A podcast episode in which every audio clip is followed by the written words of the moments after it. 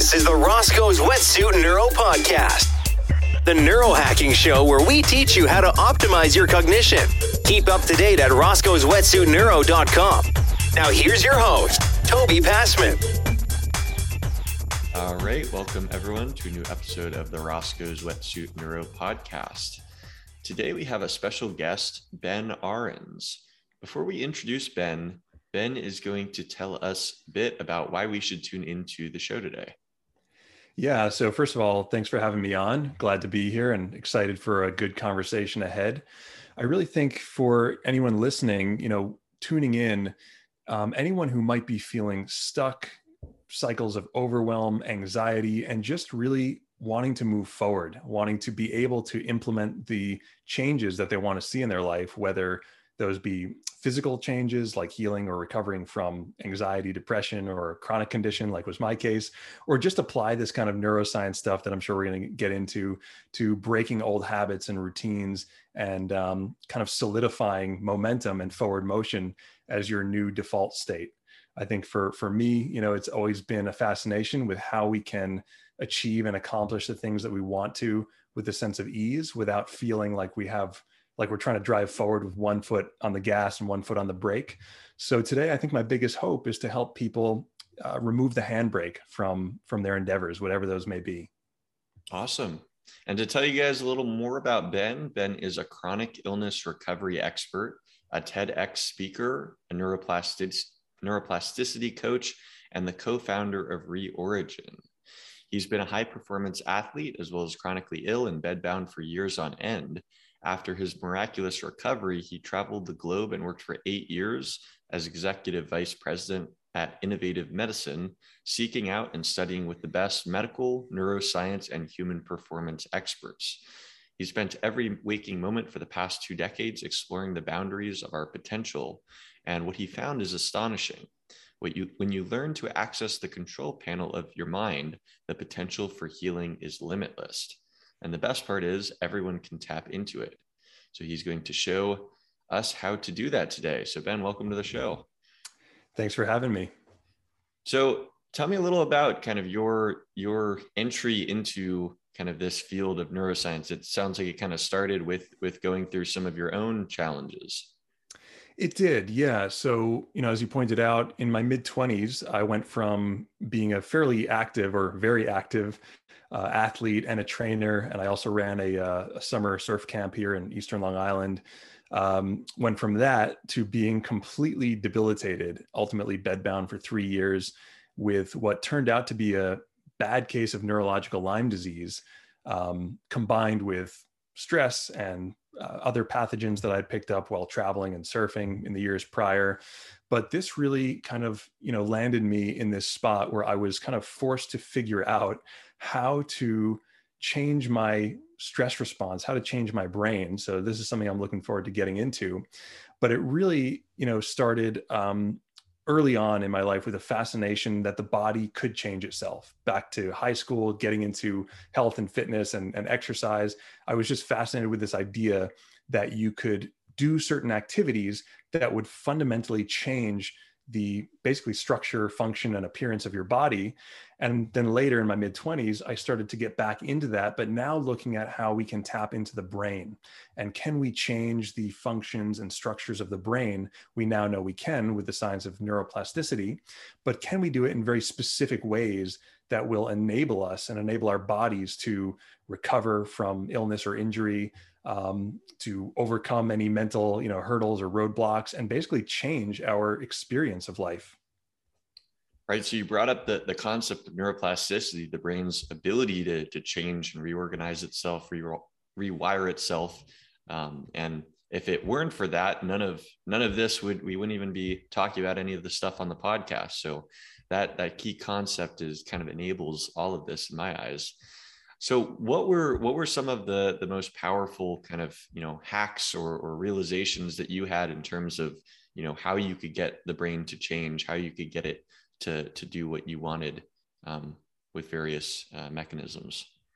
Yeah, well, you know, I'll say that that the brain is still very much a black box when it comes to neuroscience research. And we now have a good understanding of different areas of the brain, like the limbic system versus the cortex. You know, what is sort of the um, initiation point of the stress response.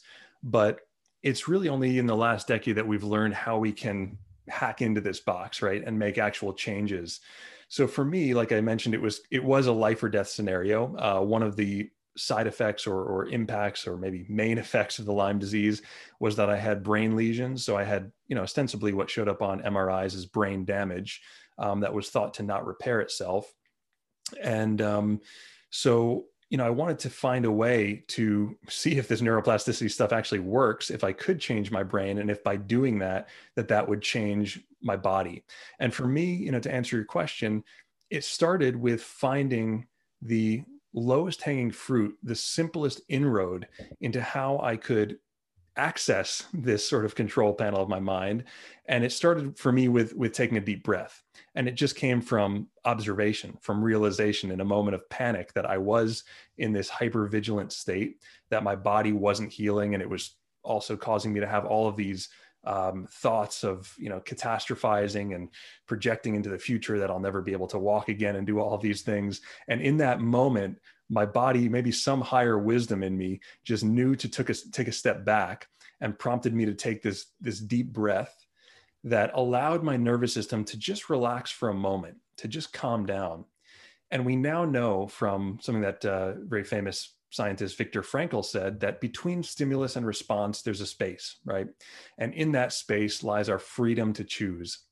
So if we can get in that gap between stimulus and response, that's to say, you know, the stimulus could be um, a negative thought, an emotion, it can be a physical symptom, and then the response can be this over overdrive mode, this kind of tension in the body or further negative thoughts. But if we can get inside that gap, then we have this choice. Now we can actually pause, we can take a breath, and we can decide how we want our mind and body to respond instead.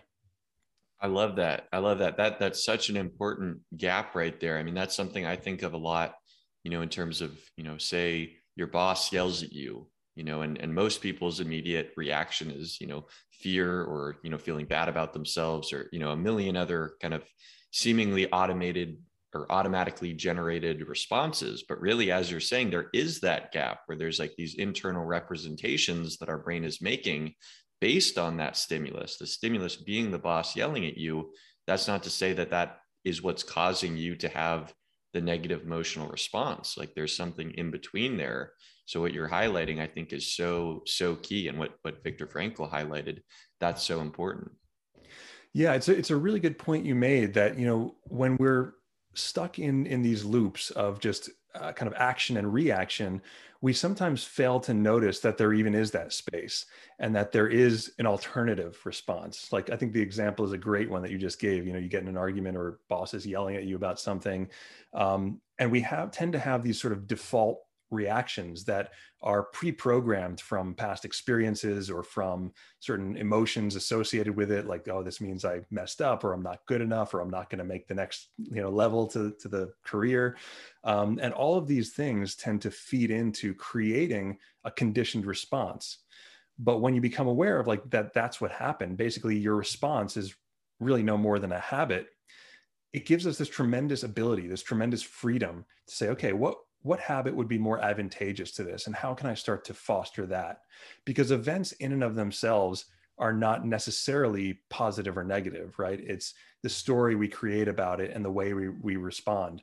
One person might hear the the yelling boss and think you know my career is over my life is over and have an emotional response uh, based on that process another one might you know hear it and get exhilarated at the opportunity to grow and learn you know from this. This is an opportunity for me to get better at whether it's get getting better better at arguing or getting better at taking criticism or instruction or just thinking of it as this person is actually strengthening me um, as an employee you know would be another story you could tell yourself. But based on that story the bodily response and the chemical response is going to be quite different. Right So, so this is all going on so fast. I mean, for for most people, you know, they they might not even realize that this is that all of these kind of events are taking place in their mind that ultimately creates the the end result of them feeling a certain way based on the stimulus. So, besides just you know stepping back and taking a deep breath, what what other ways for you had, were you able to find you you know being able to kind of get a better gauge on what some of those stories were uh, you know what some of those emotional responses were and then how you went about sort of changing or rewiring those. Yeah sure. So it, it starts with awareness. It starts with awareness and understanding of your reaction and what you're experiencing. And the second step from there would be you know interrupting. And this can be like taking the deep breath changing your physiology um, with reorigin we've created some like five step process that people can actually go through to um, to do these different steps to get in that space. And ultimately it kind of culminates in uh, choosing a predetermined response. So, one exercise that we have people do, which is really beneficial, is to map out your what I call thought loops, or these are really behavioral loops, right? So, starting with identifying the trigger, in this case, sticking with that example, you know, the yelling boss would be the trigger. So, the next kind of level down from there would be okay, when I experience this event, um, what is the response going on in my body right? Like what's what does that feel like? Okay i feel restriction i feel uh, hesitation i feel you know anxiety whatever it might be and just kind of listing those things out. And then the next thing the next step is now what is the behavior? When i feel these you know unpleasant sensations or this feeling of agitation in the system what do i usually go and do about it? Well maybe in that moment you know you shut down a little bit throat gets closed, don't speak your mind. You know, it leads to a certain behavioral pattern. Um, and once that's mapped out, then what, what that gives us the ability to do is to one, just basically bring that from the subconscious to the conscious mind. And then two, overwrite it with a response that we choose. So it kind of, like I said, it starts with the, with the story, but if your goal is to be able to stay in contact in that situation as opposed to go into withdrawal, which means um, you know shying away from the situation, losing our sense of self, uh, losing contact with the moment. But if our if our goal is to really stay in contact, we can start to kind of reverse engineer what that would look like or what that would take. So maybe the story is, like I said, one of, okay, this is a learning experience. You know, this isn't something bad. This is neutral or even positive.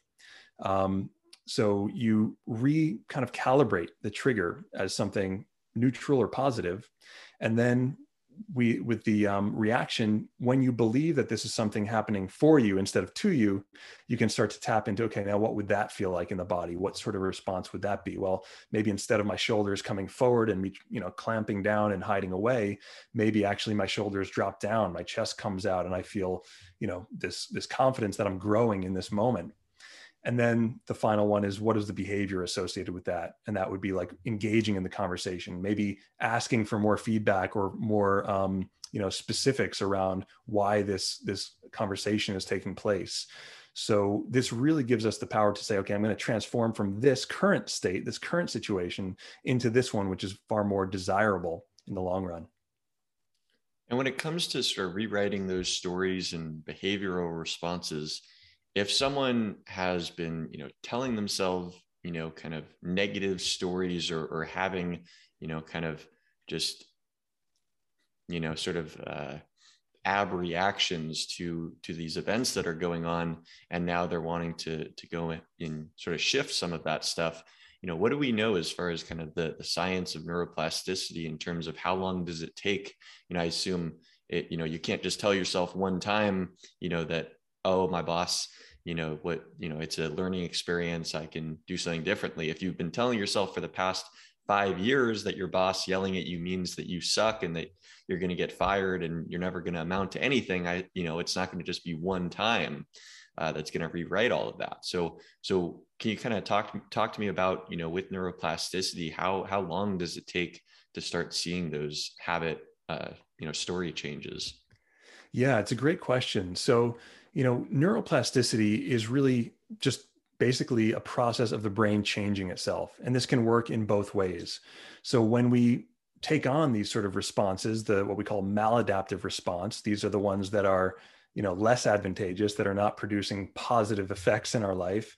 Those two were conditioned um, through changes in the brain by way of neuroplasticity. So what we're trying to do is, is use that same mechanism, that same ability that our brain has to change, but now we're doing it consciously. Everything that we come in contact with basically changes the brain. But most of the time, this is happening without our permission. We're becoming programmed by past events and experiences that we're not choosing. We're not choosing that certain reaction. So this gives us the chance to choose our new reaction. And like you pointed out, you know, this is not the kind of thing that you do uh, once and then it's done. Uh, what I describe that that process of of first and foremost awareness, which is mapping your your thought loops and your your behavioral patterns. Um, that's really a first step. That's the awareness and understanding. So you're bringing it to light. A next step would be rehearsing this, conditioning it. So the brain, the way that the brain changes is very much like the way that the body changes in response to exercise. I don't think anyone goes into the gym and does one workout, looks in the mirror and says, "Well, that didn't work." you know, people kind of understand whether they practice it or not. We all have this understanding that in order to make those kinds of changes, it just takes consistency over time. And neural pathways change in the same way. So one example people may have heard of is like, you know, imagine you have a truck driving down the beach, fresh sand. As it goes down the the sand, it makes grooves and it leaves this track behind it. Another truck comes along and it goes down and it tends to kind of fall into that same track because it's like, oh, that sand is already matted down. It's going to be easier, more efficient to go down that pathway. So the more trucks drive down that pathway, uh, the more it just kind of deepens those grooves and solidifies that, uh, making it you know to the point where it's actually challenging for a truck to get out of that because now they have to jump over a little hurdle they have to go into fresh sand it's a little bit unknown it's uh, you know uncomfortable at times. So with the brain when we're talking about you know making these kinds of neuroplastic shifts it's really a process of getting out of those deeply dug in some cases deeply dug grooves in the brain that we simply knows neural pathways. And through a process of pruning and then unmasking a new pathway and continuing to choose the new pathway, eventually it becomes our, our new default state, the new road that those trucks will go down, or that our, in this case, our responses will, will uh, follow along. And, you know, for to answer the question, like how long does this take? The answer is actually not as long as you would think what's usually typically challenging is initially getting out of the groove because it's so ingrained and it's so familiar. But once you start to practice this and you have a system, you have a methodology for how you can do this, you know, daily just through repetition. It doesn't have to be complicated. It's better if it's simple. But as long as this is something that you can practice for even a few minutes a day, eventually it becomes much, much easier. And I like to say that, you know, every time you uh, exercise that ability to choose and you successfully execute the new response over the old one, it's just like casting a vote for the person that you want to become. So rather than think of this as, you know, something that we really have to mount a Herculean effort to push in, in a certain direction and then it's going to be done at some point, um, it's much more of a, you know, a malleable process of something that's just every time you do it, that's a win. Every time you remember to break the pattern and replace it, that's absolutely a win. The more frequently you do it, the more that new groove gets utilized and eventually it will get to the point where you don't you don't have to think about it anymore it literally becomes your new default way of being and not too dissimilar from what you're talking about with with exercise where it's like you train a muscle enough you you put that repetition uh, in you know enough times and you start seeing the results that muscle you know starts to grow get stronger. And i i love what you you mentioned there as far as like you know you not thinking that you could go to the gym one time and like see such astounding results whereas you know people might sometimes have the misnomer that that the brain is work you know can work in that way where where you could just do something one time. You know i think it's it's something like the gym you can you can directly see the evidence of you know you could you could lift it doesn't matter how hard you go at the gym one time you're going to wake up the next day and your, your muscles are probably going to be you know the, the same size that they were the, the previous day Um, yep. And you're, you're gonna, but then you're gonna see after doing the same program for two weeks, three weeks, you're gonna start seeing small changes, and that's gonna probably motivate you to continue. And then you're gonna look back after doing that exercise regimen for two months, for six months, you're gonna look back and, and see really profound changes. And I think I think it's it's similar with the brain, except you just you can't see it, which I think is is one of the big things that maybe uh, I don't know trips people up and when it comes to brain changes. But I, I love the the analogy there because I think it's super important for people to to realize that. Yeah, you know, it's this interesting thing starts to happen when you um, practice doing this, which is that we start to foster this connection, something known as interoception. So in the physical domain, we know that proprioception is your awareness, your brain's awareness of your body's relationship to things external to you, or basically it's how it's situated in space. Um, so even you know tactile sensations of you know feeling this pen is, is is an act of proprioception. Being able to touch your nose in the dark is proprioception. Um, there's another concept called interoception, and this is the mechanism by which we can actually connect with our internal state and at first it just it's kind of a, about monitoring it so it's about feeling those changes and learning how to identify you know when you're in fight or flight you know when you're in a sympathetic state versus a parasympathetic state what's going on in your body. But the more you practice this the more you strengthen that neurological connection to different regions of your your body and your internal systems to the point where you can actually start to influence them as well. So it's it's actually a really really cool process as you get into this. You just start to feel far more in tune and in touch with your body and that feedback no longer needs such translation. You know after some time you might not need to do those thought loop worksheets or something anymore. You can actually just immediately tune into uh, and know not only know like this is the response that's happening now but you'll know what to do in order to change it so the first step kind of being be, becoming aware of that response, and then second step being aware, uh, able to actually start changing um, that response. Sounds like yeah, yeah, and and the next one from there is something that you just hit on, which I think is really important, and that is the process of what we call incremental training or gradual exposure. Now, this is also you know not on not not dissimilar to how we build strength or muscles. You go into a gym, you lift the you know 50 pound dumbbells and for the first couple of weeks, they're pretty hard. and then after that, they get lighter. And we know that they didn't actually get lighter, it's that you got stronger.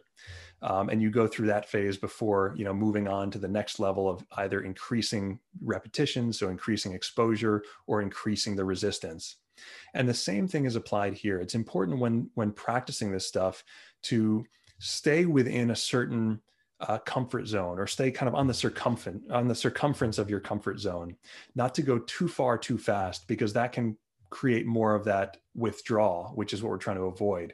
The real goal of what we're, we're trying to do is stay in contact with the challenge. So by training incrementally what you'll find is that the thing that used to be a challenge ends up being you know less of a challenge. Maybe public speaking at first was really intimidating but as you do it the small crowd like is not so intimidating and then you can move on to a larger venue. Right right.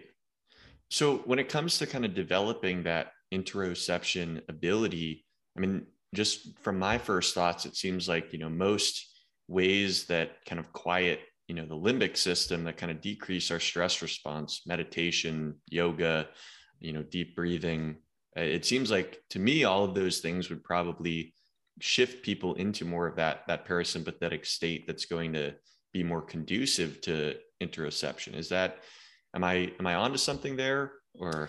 Yeah yeah absolutely. These different practices you know meditation breathing exercises relaxation visualization these are all ways that we can we can start to drop more into that parasympathetic state and that's the state that you want to be in when it comes to fostering that deeper connection to your internal state. So the, the thing about neuroplasticity where it de- uh, deviates a little bit from just standard, say, meditation or visualization is that you can be extremely targeted when you use neuroplasticity. So whereas meditation, I like to say, you know, calms the arousal of the stress response, using neuroplasticity in this specific way you can actually prevent the stress response from becoming aroused in the first place because that thing that was once a trigger to you now that you've made a new neurological association created those new pathways now it's no longer triggering to, to you. It doesn't have those same effects on you. Have you ever heard of brain photobiomodulation before? Photobiomodulation involves red and near infrared light energy being absorbed by the mitochondria in various tissues in the body, including the brain, which is packed full of mitochondria. Some of the benefits of brain photobiomodulation include enhanced mitochondrial function, increased blood flow, increased cellular energy, reduced inflammation, neuroprotection, and neurogenesis and synaptogenesis, the growth of new brain cells and new connections amongst those cells. This ad was sponsored by Roscoe's Wetsuit Neuro LLC. Roscoe's Wetsuit Neuro LLC is an applied neuroscience company bringing premium neurohealth coaching and targeted neuromodulation services individualized to each client's unique neurophysiology. Check out roscoe'swetsuitneuro.com to learn more. Got it. Got it. So, you know, in terms of like with with exercise, it, you know, being there's ways, I mean, I guess just kind of like looking at yourself in the mirror where you can kind of see that it's working. How how do you know that interoception or or this kind of harnessing of neuroplasticity in this way, how how can someone kind of know that they're on the right track? Great question. I mean, so because we're dealing with something that's inherently subjective, and I'm sure there are some some ways if you look at like Muse headband and you know different things, um, functional MRIs, where eventually I'm sure they'll be brain mapping all of this stuff if they're they're not already.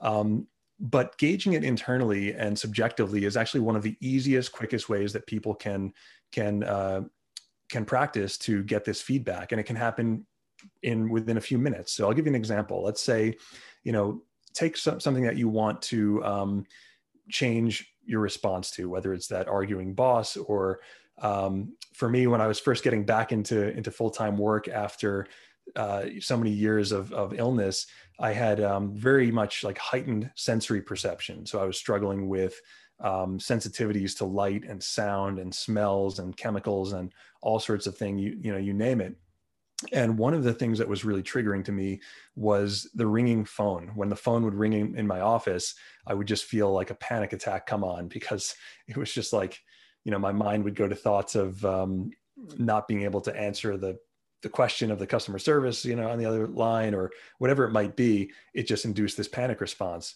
So one of the things i practiced was um, every time that phone rang the simple rule that i made for myself was rather than pick it up quickly in a, in a panic and sort of a knee jerk reaction, I'm going to push myself back from my desk.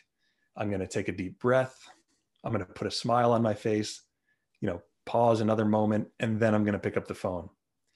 And the more I did this, the easier it became. And after about two weeks, what I realized was that the ringing phone had switched to become a trigger for relaxation. So every time I heard the ringing phone, all of a sudden I would start to breathe deeper. My shoulders would relax, a smile would come to my face. And there it was the same event, but because I had chosen a different res- response and rehearsed that for you know days and days on, on end, it actually had this this completely different impact. So to get back to your question of how can people start to gauge this aside from just um, you know the, the subjective feeling of it, one simple way is you can put a number to it. So let's say you have a particular thing that's triggering you, whether it's causing you anxiety or some you know sense of, of tightness.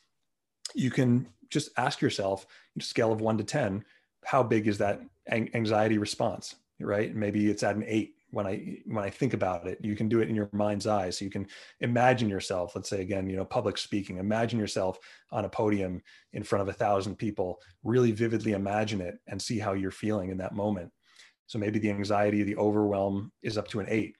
But then you can practice these techniques. And of course, you can practice them in controlled environments like in your mind through visualization. You can practice speaking to, you know, a group of your closest friends. Then you can actually do that, slowly increase the, the crowd size, whether in your mind's eye or in reality. Um, but these are just various ways you can you can sort of like step you know step that up um, one rung of the ladder at a time and then you come back to okay now when i picture myself in front of that same crowd you know where's my anxiety at? And most likely what you'll find is that it comes down to you know a one or a two. Got it. Got it.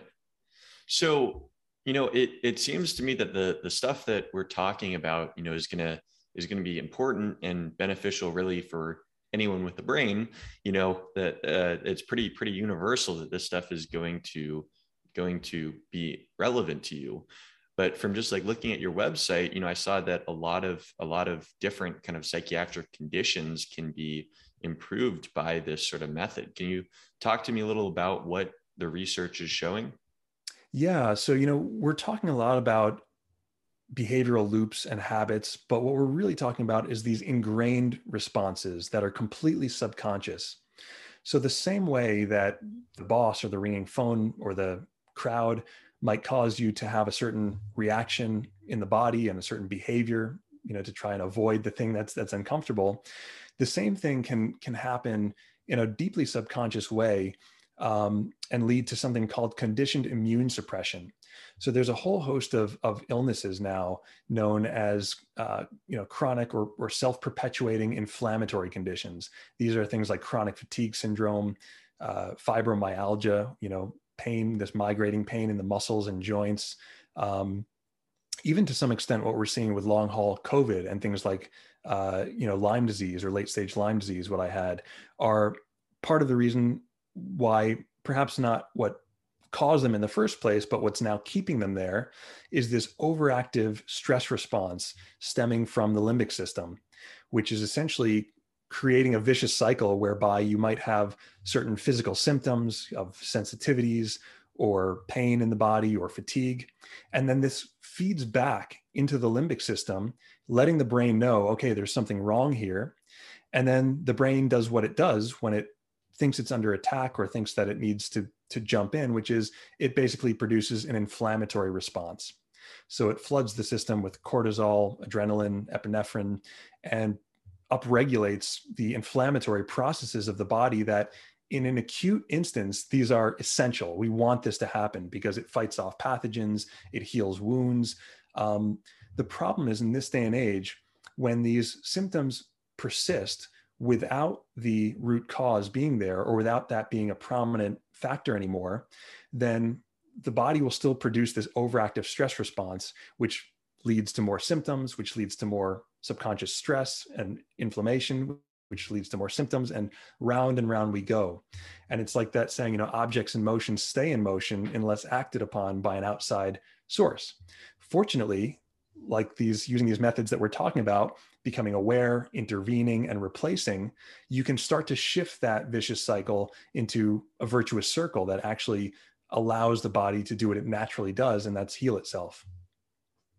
Got it. Got it. So, yeah, what you're what you're mentioning there, kind of the the connections. I think you know the research is starting to sh- uh, show the the what is it, psycho neuroimmunology, kind of this growing field of research showing how you know it's like we've known you know the gut brain connection you know for a little while but now they're they're starting to see like the brain the brain immune connection and how how that's so uh, intricately related so i think kind of what what you're touching on there it's super fascinating stuff it is yeah and you know it's an interesting thing that that field really started emerging in the 70s um, and it was like you mentioned called psychoneuroimmunology describing that connection and about a decade later, they continued researching and they actually expanded the, the name to PNEI, which stands for psychoneuroendocrine immunology, because they discovered that now this whole system um, involves the endocrine system. And my theory is that as they keep researching this, it's just going to, that name is going to get longer and longer because they're going to find that every single system is impacted by the brain. The brain is literally like the control center. It's i like to say it's the, the head orchestrator that conducts all of the cells and systems in the body to coordinate their functions. And it does this according to certain information. Now some of that information is can be from our thoughts, like the things that we tell ourselves. Some of that is just instructions that it gets from the environment, right? A pathogen comes in, the brain, you know, creates antibodies and, or well, not the brain, but the immune system. Brain signals the immune system to create antibodies. And it starts this whole cascading process.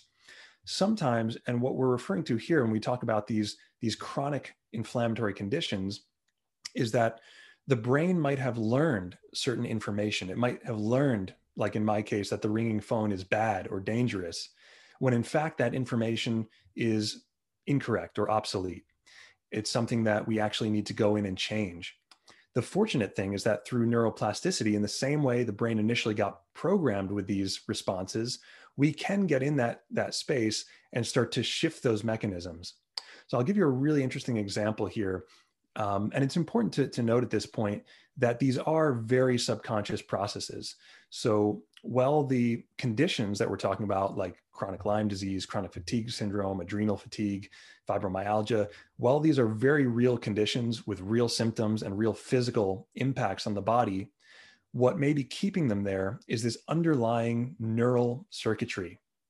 And just to show like how subconscious this is, there was a study done on rats where rats were given um, a dextrose solution combined with the uh, E. coli virus, right? So uh, sugar water combined with this virus, and as you would expect, they mounted the immune response. And this was done over and over again. So they were, you know, getting conditioned during this phase. Then the experiment was repeated and they were just given sugar water. So no traces of the virus whatsoever.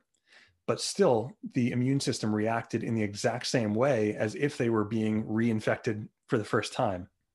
So it just shows you obviously these rats were not aware this was happening. This was not a conscious thing on their part. It was a conditioned immune suppression that was taking place there.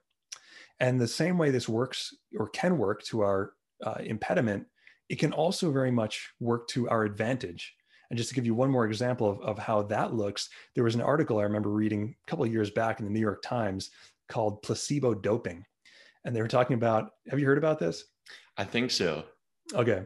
So they're talking about how uh, they were using the same kind of placebo effect, um, but to have a positive impact. In this case, it was on athletes, on swimmers.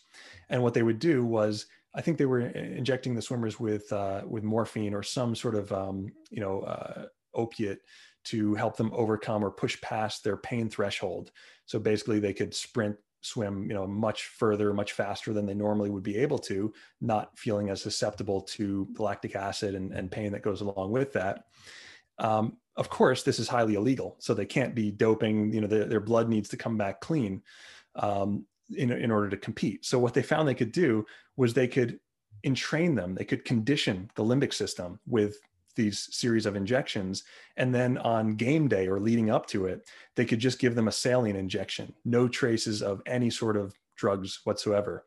But because of that conditioned learned association, their their body would actually produce its own uh, opioids. So they would actually be able to push past their, their pain threshold, even without this exogenous or external, you know, chemicals. Their body would create those chemicals internally.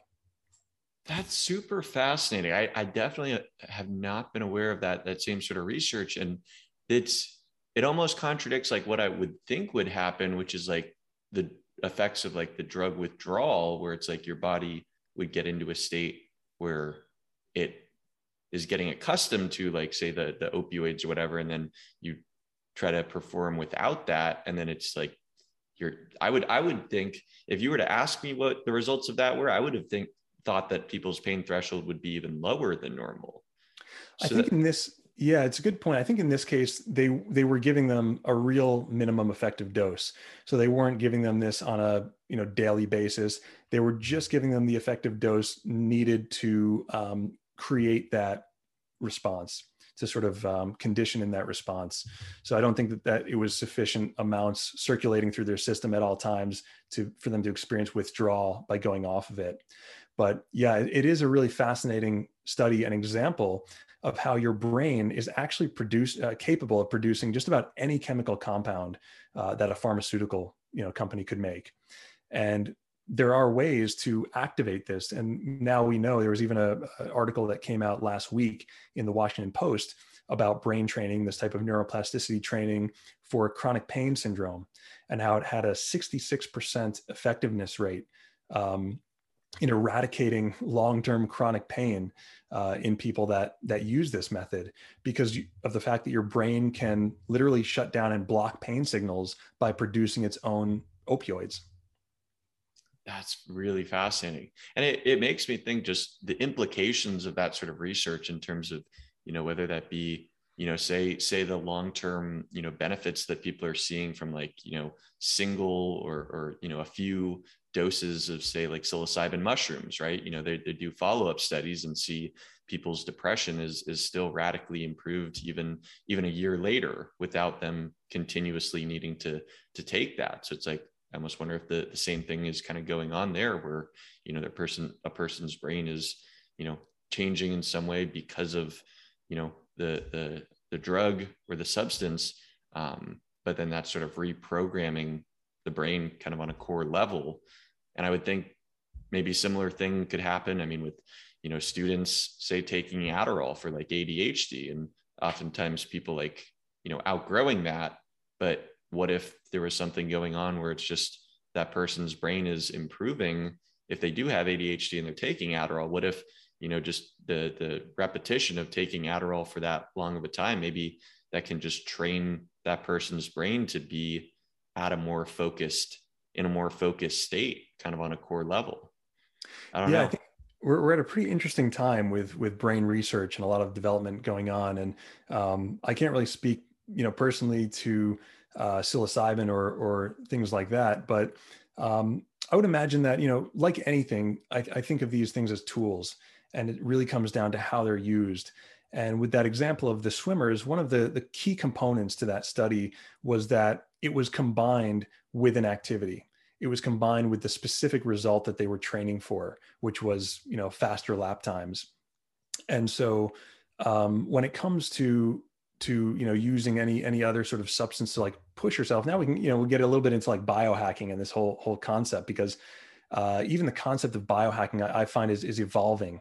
Whereas at first it was very much in, in a way about, you know, seeing how we could in, in some sense manipulate or coerce our brain or body to function in a certain way.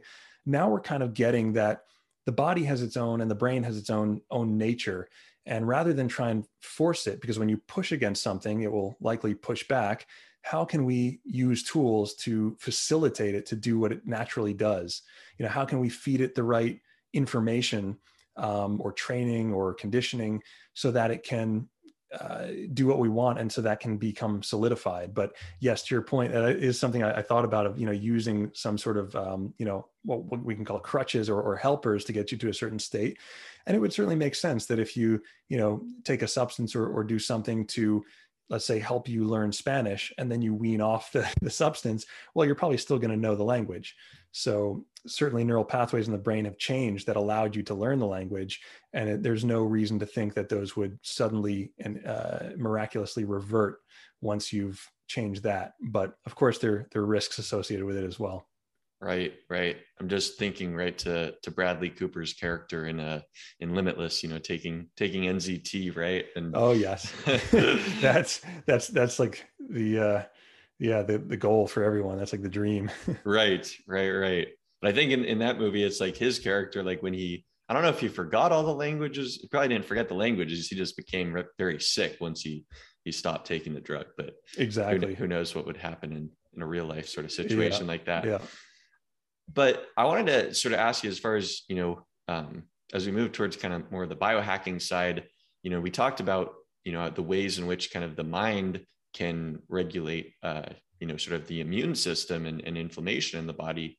Now, how about the opposite too, in terms of if someone is, you know, uh, eating a low inflammatory diet, uh, you know, taking supplements like fish oil, stuff to, to reduce the inflammation in the body, can that in turn affect our ability to regulate what's going on related to these kind of internal processes and stories and habit changes? Well, you know, I, I like to think of this in terms of of the body's natural abilities. So, what is it if left to its own devices? Let's say in an ideal scenario where we haven't been pre-programmed, or we don't have a lot of stressors and triggers and things that are, um, you know, changing the way the brain interrelates with the rest of the body um, then we know that this natural state is called homeostasis. So the body will settle at natural you know appropriate levels of inflammation and stress. And basically as we mentioned the brain as this like chief orchestrator it will conduct all of the organs and systems in the body to function in harmony. So it's in in my view it's really all of these other things that that we do are much more kind of a process of subtraction. You know you mentioned you know diet low inflammation diet or something. Um, oftentimes what's causing inflammation uh, if it is something from the diet it's it's usually something that that we've added in right in our modern day. So i really like to think of these as like subtractive processes. You know what um, whether it's foods or thoughts can I eliminate and remove over time to allow my body to settle in its natural state rather than think that we have to somehow through certain types of supplements um, you know push our body to uh, to settle back in homeostasis in you know normal infl- uh, inflammation levels. It's much more about um, just kind of setting it up and allowing it to do its thing. I see. Okay. Now, Ben, we're coming up onto the end of the show, but I wanted to ask you just as far as, you know, when you kind of look towards the future of neuroplasticity, and I mean, obviously we're, we're still in the relatively early stages. I mean, this was, you know, discovery of neuroplasticity and, and neurogenesis, the brain's ability to grow new brain cells and new connections amongst those cells. I mean, these are relatively new concepts when you think about it. And it seems like there's going to be such profound you know implications for for all sorts of whether that be you know different training systems as you sort of devised um, or other technologies like where where do you see all of this stuff going in the future yeah it's a great question um, you know we started off this conversation with with me saying that you know if anyone's feeling stuck in any way whether it's caught in a loop of you know physical like this kind of inflammatory cycle or mental emotional loops or habit loops or whatever it might be that there is a way to you know a very clear way now that we can intervene and we can start to shift those processes on a really fundamental level.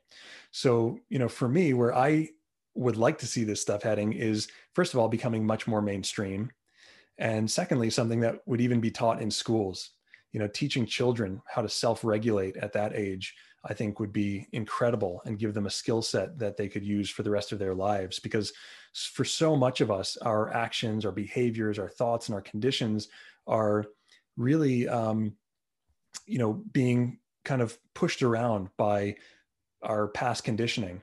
And this is happening uh, so un- unconsciously without our permission and without our awareness. Um, and like I said, it is that phenomenon of trying to drive forward with one foot on the gas and one foot on the brake.